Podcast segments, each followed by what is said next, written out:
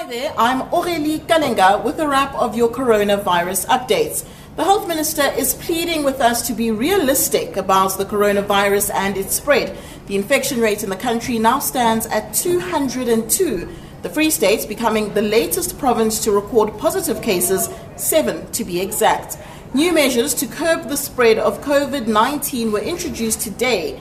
SAA cancelled all its international flights until the 31st of May. Spotters will be at bars, restaurants, and shebeens to make sure no alcohol is sold after 6 p.m. All visits to prisons are suspended until April to limit the possible transmission of coronavirus. And remember, if you're going to church on Sunday, there shouldn't be more than 50 people in the room. Even better, stream the service from the comfort of your home. And if you're worried about your internet connection, MTN is ramping up its infrastructure to cope with more people working from home. For more on the pandemic, go to ewn.co.za forward slash coronavirus.